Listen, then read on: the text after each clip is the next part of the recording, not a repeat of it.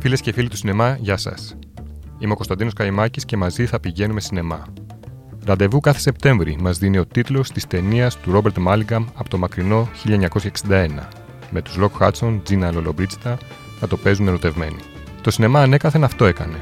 Άλλοτε έφτιαχνε ταινίες με χρυσόσκονη, άλλοτε έβαζε το ψέμα σε ρόλο αλήθειας. Το γλυκό ψέμα των Χάντσον Λολομπρίτζιτα ήταν απέραντα γοητευτικό και πειστικό. Πιστικό όμως δεν είναι ο τρόπος που η Σάλι Πότερ του ιδιοσυγκρασιακού Ορλάντο διαχειρίζεται την προσωπική τραγουδία του αδελφού της που έφυγε πρόσφατα από τη ζωή. Στο φιλμ Οι Ζωές που δεν έζησα, που κανονικά λέγεται The Roads Not Taken, η προχωρημένη άνοια ρημάζει τη ζωή του Χαβιέ Μπαρδέμ. Μαζί του βουλιάζει το κενό της ψυχολογικής απόγνωσης και η κόρη του, που τον φροντίζει. Η συγκινητική ερμηνεία της Self Fanning ίσως είναι ο μόνος θετικός λόγος για να δει κάποιος το φιλμ.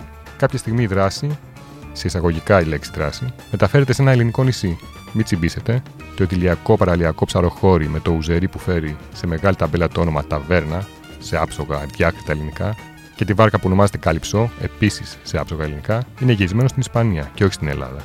Πιο συγκεκριμένα στην Αλμερία της Ανδαλουσίας. Η πολιτική σάτυρα καταμάχητος με τον Στίβ Καρέλ αποκαλύπτει, με ελάχιστο χιούμορ δυστυχώς, πώς σχεδιάζονται τα προεκλογικά επικοινωνιακά παιχνίδια στην Αμερική.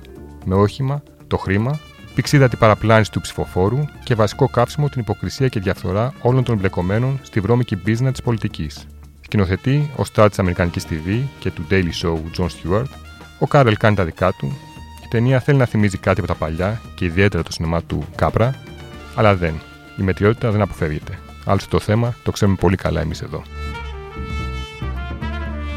Το Greenland, το τελευταίο καταφύγιο, είναι μια χορταστική, αλλά χωρίς περαιτέρω εκπλήξη ταινία καταστροφής με τον Gerald Butler, ο Λεωνίδας των 300, να τρέχει να σώσει την οικογένειά του από κομίτη που μπαίνει στην ατμόσφαιρα της γης. Ο αφανισμός είναι ολοκληρωτικός και όπως λέει κάποιος στην ταινία, εφάμιλος με εκείνον που οδήγησε στην εξαφάνιση τους δεινοσαύρου. Υπό αυτές τις συνθήκες, το τρυφερό και γουστόζικο ντοκιμαντέρ της Αγγελικής Αντωνίου, Οι Άγνωστοι Αθηναίοι, έχει σοβαρές πιθανότητες να είναι η έκπληξη της εβδομάδας. Το πιασάρικο θέμα, τα αδέσποτα σκυλιά στο κέντρο της πόλης, κουμπώνει μια χαρά με το χιούμορ, την τρυφερότητα, αλλά και το δραματικό στοιχείο ενός φαινομένου που συνδέεται αναπόσπαστα με την Αθήνα. Εγώ αυτό που σκεφτόμουν τώρα λέω γιατί μου είπανε πω που μου λένε δύο ταινίες λέει σε. Ε, κοιτάξτε να δείτε, 7 χρόνια πήραν τα σκυλιά. Mm.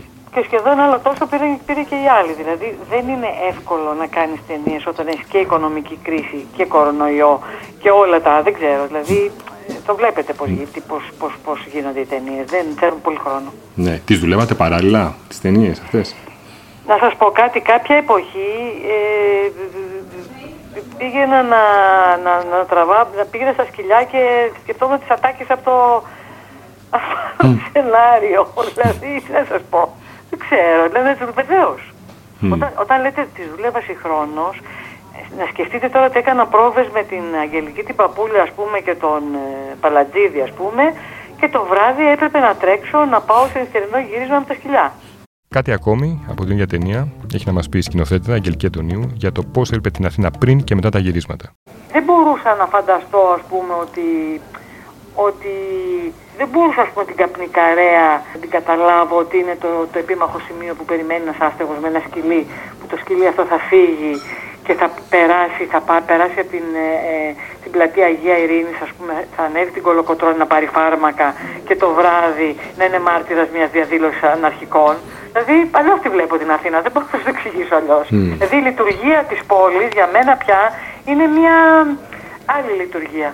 Εγώ την έβλεπα επιφανειακά όπως πιθανόν οι περισσότεροι Αθηναίοι. Την Κυριακή 20 Σεπτέμβρη ξεκινά και το πρώτο μεγάλο φεστιβάλ της χώρας που θα αναμετρηθεί στα ίσα με τον κορονοϊό.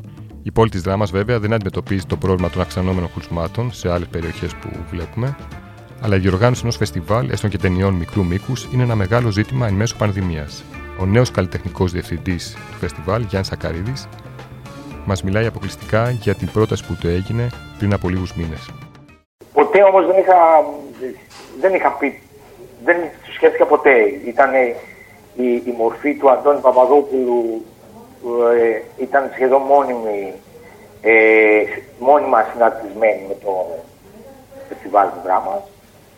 Ε, και δεν είχα ποτέ σκεφτεί αυτό το πράγμα, αλλά και ποτέ δεν είχα σκεφτεί να είμαι κάποιος σαν καλλιτεχνικός διευθυντής. Δηλαδή δεν, δεν είχε περάσει ποτέ από το μυαλό. Οπότε έπεσε, οπότε έπεσε ναι. κάπως κάτω από τα σύννεφα όταν σου κάναν την πρόταση.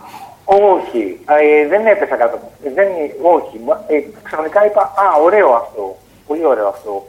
Ε, εντάξει, το ανέλαβα με μεγάλη ευθύνη και με πολύ μεγάλη έτσι, ε, ευχαρίστηση. Ε, και δηλαδή είναι μια σχεδόν απόλαυση να είσαι ε, καλλιτεχνικός διευθυντής σε ένα φεστιβάλ και να έχεις επαφή με όλο αυτόν τον νεαρό κόσμο.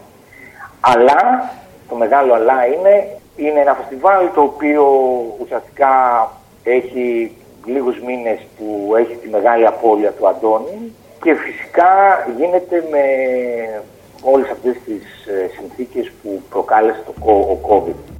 Αυτά λοιπόν από μένα. Καλή συνέχεια και να πηγαίνετε σινεμά. Θα τα ξαναπούμε αν ο αντιπρόσωπος Θεός των Ρωμαίων μας το επιτρέψει. Ο Ιαννό έχει το τελικό λόγο.